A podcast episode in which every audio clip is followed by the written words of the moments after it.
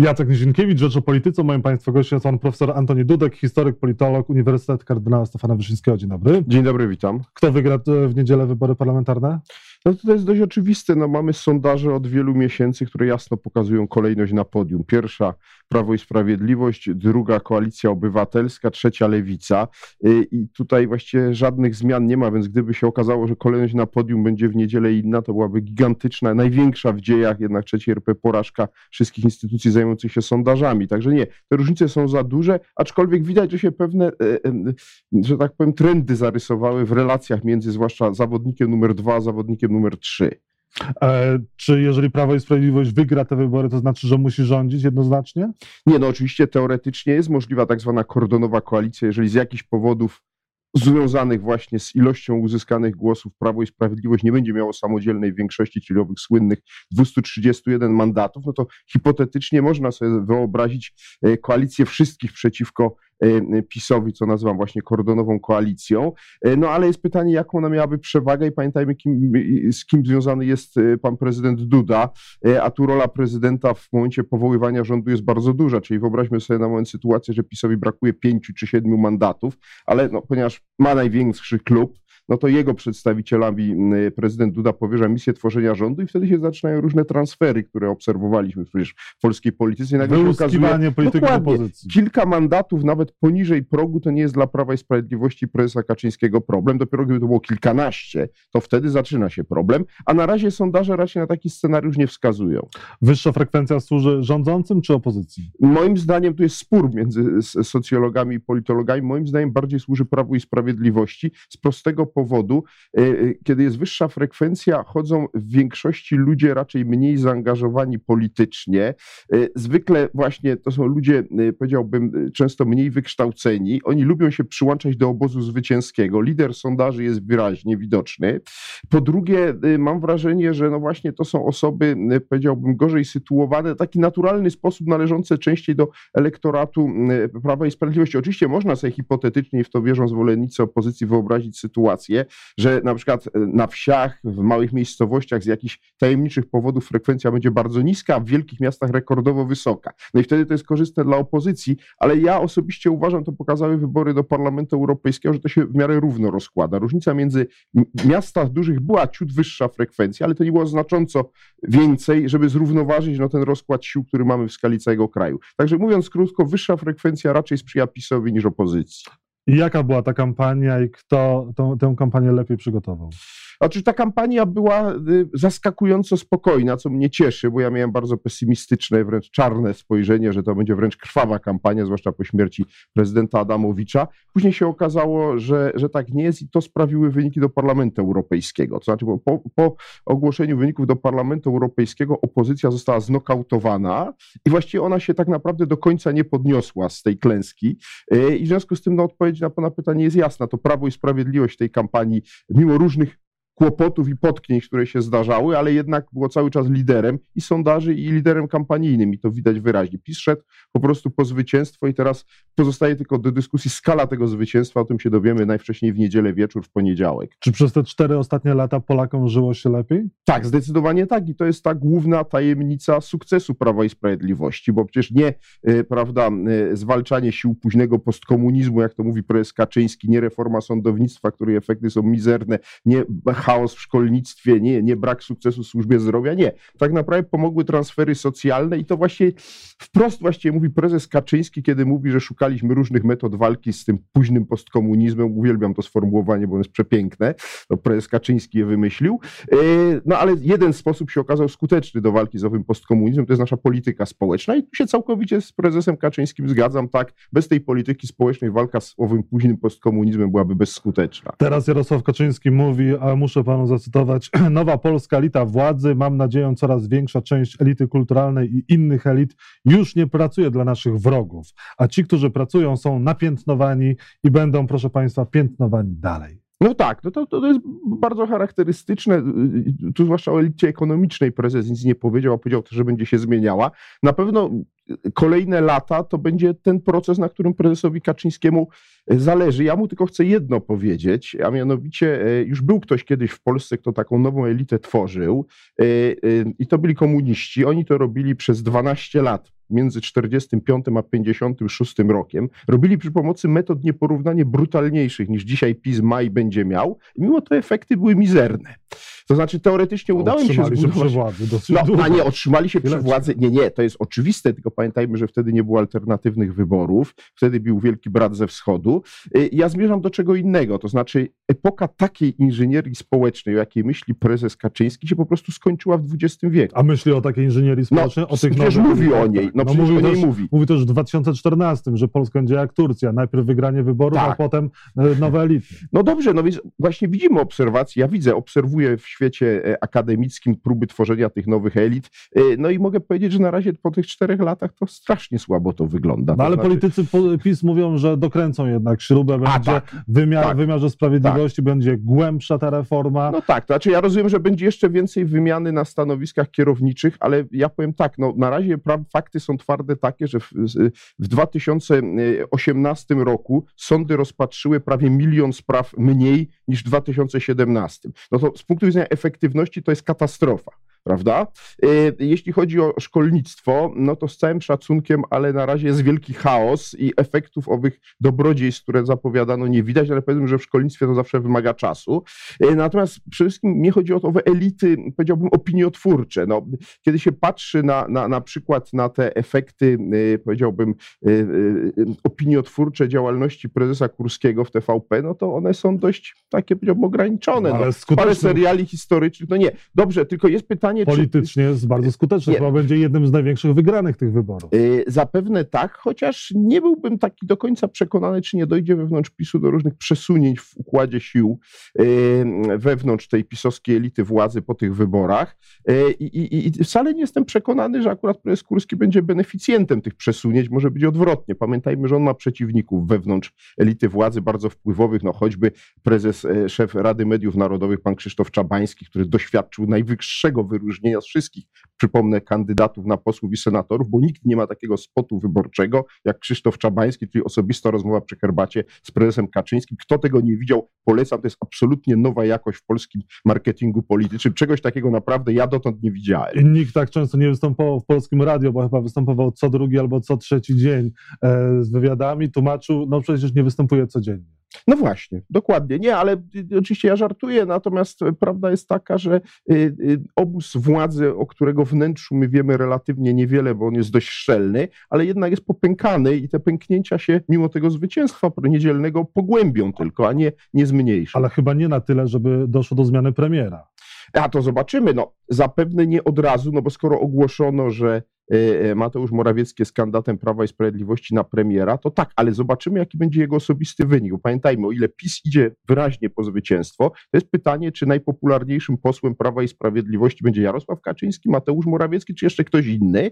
A jaki wynik będzie miał Mateusz Morawiecki? Bo zasadniczo Mateusz Morawiecki powinien mieć wynik no, numer dwa po Jarosławie Kaczyńskim. No I na, a jak będzie miał gorszy numer 3, 5, 7 z polityków PiSu, to jest dla niego bardzo zła No, wiadomość. ale to Jarosław Kaczyński jest twarzą tych wszystkich dobrych zmian w Tak. trakcie kampanii. On jeździ na kolejnych konwencjach. No ale Mateusz Morawiecki wszystkie, też. Oni, wszystkie oni, programy. znaczy, No, ale on jest taką główną twarzą, którą ogłasza Sosnowiec, Tak, Płock, tak, widzimy tak. Kalisz i tak dalej. to prawda. I proszę zwrócić uwagę, że to Czy jest. to nie jest oczywiście- właśnie przygotowanie pod to, żeby Jarosław Kaczyński wszedł na urząd w pewnym momencie? Ja powiem tak, no Jarosław I to Kaczyński. on, żeby był tą twarzą sukcesu PiS? Yy, No ale jeśli PiS wygra, to jest oczywiste, że to on będzie jego głównym autorem. Natomiast ja nie rozumiem Kaczyński. tego uporu. i Kaczyński, z którym się cały czas rozważa, że Kaczyński wróci na fotel premiera. Ale po co, skoro on przez 4 lata był nad premierem i jeśli PiS będzie miał dalej samodzielną większość swojego prezydenta, to dalej będzie nad premierem. To po co z funkcji nadpremiera się degradować do funkcji zwykłego premiera, który musi jeździć, męczyć się różnymi funkcjami reprezentacyjnymi? Po to, żeby chociażby profesor Antoni Dudek w kolejnych książkach historycznych ujmował Jarosława Kaczyńskiego jako premiera, który był kolejny raz. Ale premierem. zapewniam pana, że i napisałem to już niedawno w jednym z artykułów, y, y, że w tych moich kolejnych książkach o żadnym z polityków trzeciej RP nie napiszę, że miał tak wielką władzę jak Jarosław Kaczyński w minionym czteroleciu, bo on pobił absolutny rekord. I naprawdę to dołączanie do tego funkcji premiera po raz drugi jest zupełnie nieistotne. Wróćmy do tych nowych elit.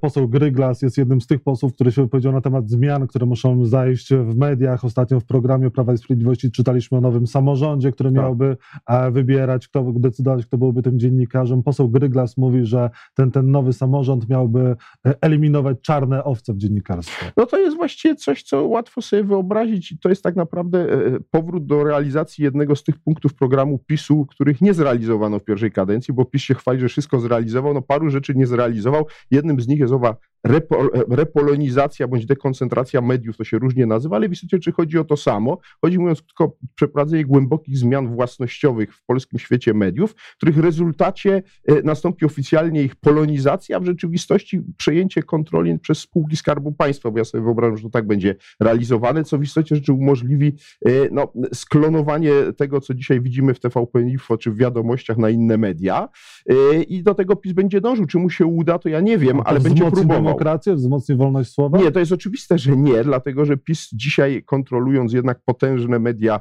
e, e, publiczne, do tego mając już całkiem pokaźną liczbę mediów związanych z obozem rządzącym, e, a które nie są własnościowo, prawda, częścią mediów publicznych, twierdzi ciągle, że jest dyskryminowany w mediach. No, prezes Kaczyński lubi przedstawiać jako ofiara mediów, bo rzeczywiście nią był przez lata. To jest akurat prawda. To znaczy, jak się patrzy na przez całe 30-lecie, no to prezes Kaczyński Kaczyński, jego kolejne partie nie były ulubieńcem mediów. Natomiast no jednak po 2015 roku sytuacja się znacząco zmieniła przez to, co się stało w mediach publicznych, ale to, że wyrosły też całe media, prawda, propisowskie, no, które są własnością y prywatną. Y, I dzisiaj ta sytuacja jest moim zdaniem zrównoważona. Jeżeli te najbardziej znienawidzone przez TVN media typu TVN, czy, czy, czy Rzeczpospolita, czy, czy główne portale internetowe znajdą się pod kontrolą, kontrolą spółek Skarbu Państwa, to jest oczywiste, że dojdzie do głębokiego zaburzenia równowagi w, świecie mediów, która moim zdaniem powstała jednak e, w minionych latach, bo jak ja oglądam fakty TVN-u, a później wiadomości, ja mam poczucie, że jestem w dwóch różnych światach, no ale jeżeli za chwilę się znajdę znowu w jednym świecie, tak jak było przed 2015, co PiS e, e, krytykował, to niewątpliwie nie będzie to powrót do, do, do żadnego pluralizmu, tylko jego likwidacja. Też zmiany, o których Pan mówi, Prawo i Sprawiedliwość musiałoby przeprowadzić, jeżeli oczywiście wygra szybko, zaraz po wyborach, bo wkrótce są wybory prezydenckie. A właśnie, więc ja się zastanawiam, czy rzeczywiście to byłoby robione przed wyborami prezydenckimi, bo no, to jest decyzja osobista prezesa Kaczyńskiego. Tak, to tajemnicze posiedzenie Sejmu, które jest przesunięte i się odbędzie, do, zostanie dokończone 15 października. On tu może wybrać dwie drogi. Ja myślę, że on podejmie decyzję oczywiście po 13 października, kiedy zobaczy, jak jest układ sił w Sejmie. Jeżeli PiS będzie miał wyraźną przewagę, taką na przykład zbliżającą się ku trzem piątym, to ja myślę, że to nastąpi szybka rozprawa. E, przy czym jest jeszcze jeden czynnik, e, który no, trzeba zwrócić uwagę, to jest czynnik amerykański. To znaczy, jeżeli e, stanowisko Amerykanów będzie w tej sprawie mocno sceptyczne, to prezes się zawaha, bo jak się prześledzi minione czterolecie, to największym ogranicznikiem dla władzy PiSu i różnych posunięć była interwencja amerykańska. I to trzeba jasno i otwarcie mówić. No, przesta trzeba przestać oszukiwać. Polska jest w amerykańskiej strefie wpływów i kiedy na przykład dochodziło do tej nieszczęsnej nowelizacji ustawy o IPN-ie, no to nie z powodu protestów Izraela się z tego wycofano, tylko z powodu presji amerykańskiej. Dobrze, ale widzi pan, że w niektórych redakcjach albo są likwidowane działy polityczne, albo w ogóle niektóre telewizje się przestają zajmować polityką. A, to prawda, no bo oczywiście ta presja jest coraz silniejsza i ona się będzie nasilała no, proporcjonalnie do skali zwycięstwa PiSu. To znaczy każda dziesiątka posłów powyżej, tak przeliczać, e, powyżej 230 dla PiSu oznacza, że ta presja na media będzie silniejsza, no bo PiS powie, wygraliśmy po raz drugi, mimo tej wściekłej nagonki przeciwko nam. Widzicie, co, czego chcą Polacy i teraz Polacy chcą prawdy w mediach, a mhm. prawdę, no widać w wiadomościach TVP. I takiej prawdy mam, mamy, mieć, mamy mieć w innych mediach. Prawo i Sprawiedliwość chyba nie jest pewne jednak zwycięstwa takiej, na taką skalę, żeby samodzielnie rządzić. Dzisiaj profesor Paruch mówił w mediach, że media teraz specjalnie Konfederację pompują, żeby ta weszła do parlamentu tak. i zaszkodziła Prawo i Sprawiedliwość. No i z tych dokładnie samych powodów... Pytanie, media czy my mamy, mamy udawać, że tej Konfederacji nie ma? Nie, no oczywiście, nie, nie, oczywiście y, profesor Paruch y, ma w tym sensie rację, że równocześnie wiadomości i inne media y, y, y, publiczne bardzo mocno atakują i Konfederację, i PSL, ponieważ no, od tych małych ugrupowań zależy końcowy wynik PiSu. To warto podkreślić, że PiS może zdobyć nawet kilkadziesiąt mandatów, jeżeli nie tylko Konfederacja, ale też PSL nie przekroczy progu. Bo PSL jest tutaj w większości sondaży powyżej progu, natomiast Konfederacja poniżej. I to będą te decydujące mandaty dla większości parlamentarnej. Dokładnie tak. Dlatego wynik wyborów nie zależy wyłącznie od tego, ile głosów głosów dostaną ci najważniejsi gracze, ale także kto znajdzie się w Sejmie. Czyli to przypomnijmy, 5-4 lata temu PiS uzyskał zaledwie 37,5%. Mówię zaledwie 37,5%, bo kiedyś SLD i, i Platforma miała powyżej 40, nie miały samodzielnej większości. Natomiast 4 lata temu, dzięki temu, że PiS że nie weszła Lewica, mhm. Korwin i jeszcze parę innych mniejszych list. 16% y, głosów zostało zmarnowanych, dzięki czemu PiS dostał nadzwyczajną premię i mimo 37,5% miał samodzielną większość, czyli ponad 50% mandatów. I dzisiaj nie wyjście Konfederacji y, i zwłaszcza nie wyjście PSL-u dla PiSu oznacza właśnie prawdopodobnie grubo powyżej 231 mandatów. A co oznaczają te wybory dla samej Platformy Obywatelskiej? Idzie w koalicji obywatelskiej, no ale sondaże nie są najprzychylniejsze i też chyba ta kampania mogła być lepsza ze strony. Tak, zdecydowanie tak. Uważam, że mówiłem na samym początku, że po wyborach majowych właściwie opozycja znalazła się w jakimś takim stuporze. Największym, najgłębszym niewątpliwie koalicja obywatelska. Y, I tutaj widać wyraźnie trend sondażowy, że część wyborców rozczarowanych do koalicji obywatelskiej przechodzi na lewicę. Mhm. I moim zdaniem dzisiaj, gdybym miał ryzykować, y, kto jest niedoszacowany, a kto przeszacowany, to uważam, że koalicja obywatelska jest przeszacowana w tych sondażach, a lewica niedoszacowana. Czyli podejrzewam, podejrzewam, że różnica między tym zawodnikiem czy kolarzem, przez analogię do wyścigu kolarskiego, numer dwa, czyli koalicją obywatelską, a numer trzy się zmniejsza. Lewica zaczyna doganiać koalicję obywatelską, zapewne jej nie dogoni zupełnie, ale ta różnica między nimi się zmniejszy. Natomiast pamiętajmy, że to jest w ramach tego samego elektoratu antypisowskiego. To, to nie jest jakiś nowi wyborcy, tylko tu mamy do czynienia z przepływem w, w ramach, powiedziałbym, tej, tej grupy opozycyjnych wyborców. Y, I w związku z tym no, to źle wróży Grzegorzowi Schetynie. To znaczy jego czekają moim zdaniem bardzo duże kłopoty po, po, po najbliższej niedzieli. A czy jeżeli ta, ta różnica między koalicją obywatelską a Zjednoczoną Prawicą będzie rzędu, nie wiem, 15 punktów procentowych, to wtedy Schetyna może się obawiać o swoje stanowisko? No, Jan, głosują, partii? E, e, w styczniu mają być wybory e, przewodniczącego Platformy Obywatelskiej. To jest rzeczywiście szalenie demokratyczna partia, tam każdy członek głosuje. Jeżeli wynik będzie wyjątkowo rozczarowujący, no to ktoś będzie musiał być uznany za winnego. Ale pamięta pan, jak się skończyły wybory w Platformie ostatnim razem, kiedy Borys Budka miał kandydować, Tomasz Siemoniak również kandydowali, tak. nagle z niewiadomych przyczyn w ostatniej chwili się wycofali. No nie, oczywiście ja nie wykluczam, że Grzegorz Schetyna jest dzisiaj tak wpływowy, bo on zawsze w tych zakulisowych grach był niezwykle skuteczny, y, że e, e, głosujący członkowie Platformy e, wybiorą ponownie Schetynę, tylko że po tych czterech latach jego rządów wyraźnie widać, że to raczej będzie człowiek, który będzie tą formację ciągnął w dół. No, nie jest przypadkiem e, to, co się stało e, e, w ostatnich tygodniach, co zostało uznane za jego najskuteczniejsze posunięcie, czyli schowanie się, usunięcie się z jedynki w Warszawie, przesunięcie na Wrocław, wysunięcie pani Kidawy Błońskiej. No powiedzmy sobie, że to jest oczywiście dobre posunięcie, ja się z tym zgadzam, tylko że to jest porażka osobista Sketyny, bo on się okazuje nie lokomotywą, tylko obciążeniem dla swojego obozu politycznego, a nie ma takiej, takiej pozycji jak Jarosław Kaczyński, który też przez lata był dla PiSu obciążeniem. W tym roku się to zaczęło zmieniać. Oczywiście Schetyna może wierzyć że jak jeszcze przetrwa kolejne 4 czy 8 lat w opozycji, to kiedyś, tak jak Jarosław Kaczyński się odbije od tego osobistego dna sondażowego e, i, i, i ludzie mu zaufają, no ale ja bym nie podzielał tej nadziei. Wydaje mi się to mało prawdopodobne. Więc oczywiście e, członkowie Platformy Obywatelskiej będą mieli w styczniu wybór. Albo e, jakąś szansę na odrodzenie pod nowym liderem, albo moim zdaniem równia pochyła pod przewodem Grzegorza Schetyny. Lewica może zastąpić Platformę Obywatelską, może się ta scena zmienić i po jednej stronie będzie PiS, a po drugiej stronie coraz silniejsza lewica? Tak, może, ale to będzie trwało kilka lat i musi być spełniony jeden podstawowy warunek. Otóż y, za chwilę do Sejmu wejdzie kilkudziesięciu posłów lewicy. Nie wiem, czy to będzie 30 czy 60, ale będzie ich dużo. I teraz albo oni zaczną wspólnie działać i z tego tygla, do którego wszedł Zandberg, Czarzasty i y, Biedroń, wytopi się jakiś nowy, zjednoczony obóz lewicowy i wtedy on ma szansę. Jeżeli oni się rozlecą, bo się mogą natychmiast po wyborach rozlecieć, na przykład zaczną się awantury, bo jednym z elementów tego kontraktu jest to, że Biedroń ma być kandydatem na prezydenta. Stąd wiosna się tak wycofała, na, na, na, na że tak powiem. Jeżeli to na przykład zostanie złamane i nagle się okaże, że partia razem nie chce Biedronia, że SLD nie chce Biedronia jako kandydata na prezydenta, no to to będzie początek końca tej zjednoczonej lewicy, która się okazuje, że zjednoczyła tylko na moment. Natomiast jeżeli y, Biedronia poprą, jeżeli Biedroń dostanie dobry wynik, na przykład wejdzie do drugiej tury, no to wtedy dla lewicy się otwierają y, szerokie szanse. Ale ta lewica już się dzieli, bo jest zapowiedź tego, że partia Razem będzie stanowiła osobny klub w parlamencie, jeżeli wejdzie do Sejmu. No więc właśnie to jest sygnał, który pokazuje, że, że być może z tego tygla nic się nie, nie wytopi i to będzie początek końca. Znaczy, że partia Razem po prostu y, po latach trwania odrębnie postanowiła raz jeden pójść na ustępstwo, wejść na tą listę SLD, co zrobiła z obrzydzeniem, zatkanym nosem Zandberg przez te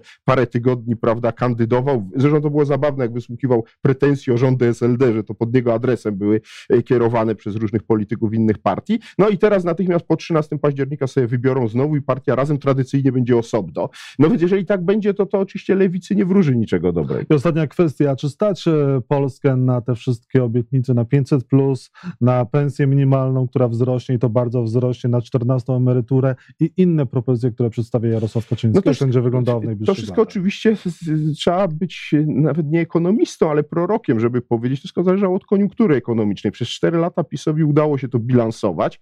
Ja powiem wprost, ja bym chciał, żeby się udawało przez kolejne 4 lata, bo ja bym chciał, żeby Polska się tak dobrze rozwijała, ale nie kryję, że e, jestem wobec tego sceptyczny, bo widać choćby spowolnienie w gospodarce niemieckiej, e, a co tu kryć, widać też już, mimo że PiS się bardzo cieszył, że to nie od razu się na polskiej gospodarce odbiło, ale w perspektywie roku, dwóch to musi spowolnienie w Europie Zachodniej znaleźć odzwierciedlenie w polskiej gospodarce. Tymczasem rok przyszły się zapowiada na rok olbrzymich wydatków, ale i tak one jeszcze będą złagodzone przez przejęcie OFE.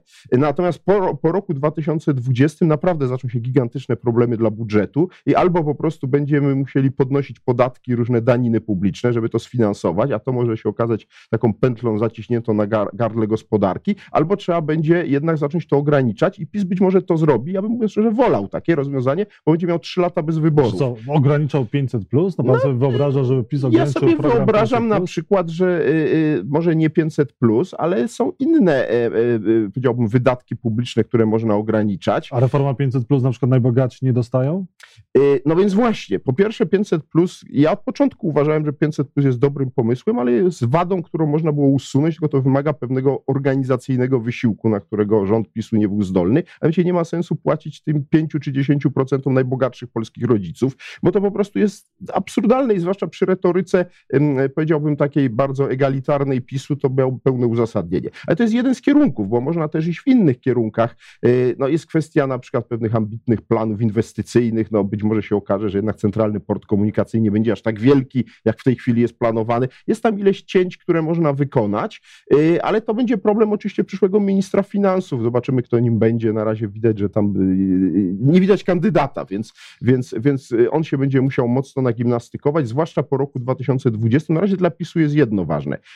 Tą dobrą koniunkturę i prawdopodobne zwycięstwo w wyborach tych niedzielnych do maja. Bo w do maju będzie. Tak, bo wybory, pamiętajcie Państwo jednym, to znaczy bez prezydenta, jeśli się nie ma trzech piątych w Sejmie, nie da się efektywnie rządzić krajem bo prezydent ma taki potężny hamulec w postaci weta. I dopiero posiadanie trzech piątych w Sejmie, czyli możliwość swobodnego odrzucania tego weta, daje komfort nie przejmowania się wynikiem wyborów prezydenckich. A kandydata na prezydenta po stronie opozycji, po stronie koalicji obywatelskiej nie widać. Chyba Donald znaczy... Tusk nie jest zbytnio zachęcony tą prognozą wyborczą do powrotu i kandydatur. No Donald Tusk nie jest zachęcany też przez Grzegorza Schetynę. Wyraźnie widać, że Grzegorz Schetyna nie chce, żeby Donald Tusk był kandydatem opozycji na prezydenta. Stąd podejrzewam, że w niedzielę być może wysunie panią Klidawę Błońską e, jako kandydatkę na, na, na, prezydenta, to w tym kierunku idzie, moim zdaniem. Oczywiście jej wynik w Warszawie tu będzie miał zasadnicze znaczenie. Ona powinna uzyskać wynik znacząco lepszy niż Jarosław Kaczyński, bo to będzie wtedy wygrała w Warszawie, wygra w Polsce, prawda? Można budować taki schemat. On jest bardzo e,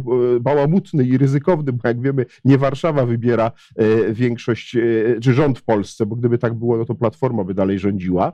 W związku z tym to, ale Schetyna nie ma tu pola manewru. Jeżeli jeżeli nie pani Kidawa-Błońska, zacznie się nerwowe poszukiwanie jakiegoś innego kandydata, ale na pewno Grzegorz Schetyna nie chce Donalda Tuska, e, a Donald Tusk chyba już też po majowych wy, e, wyborach do Parlamentu Europejskiego zainteresowanie polską polityką osłabło, to widać było wyraźnie. Być może teraz celuje rzeczywiście, jak spekulują media, e, w prezesa Europejskiej Partii Ludowej, bo to jest prestiżowe stanowisko, w razie z władzą niewielką, ale teraz też nie miał bardzo rządzącego stanowiska, za to bardzo prestiżowe, dobrze płatne i myślę, że na tym będzie jego kariera polityczna skoncentrowana. Zobaczymy. 13 października widzimy się przy urnach wyborczych. Tak jest, dokładnie, na pewno warto głosować. Dziękuję bardzo za rozmowę. Moim Państwa gościem był pan profesor Antoni Dudek. Dziękuję. Dziękuję.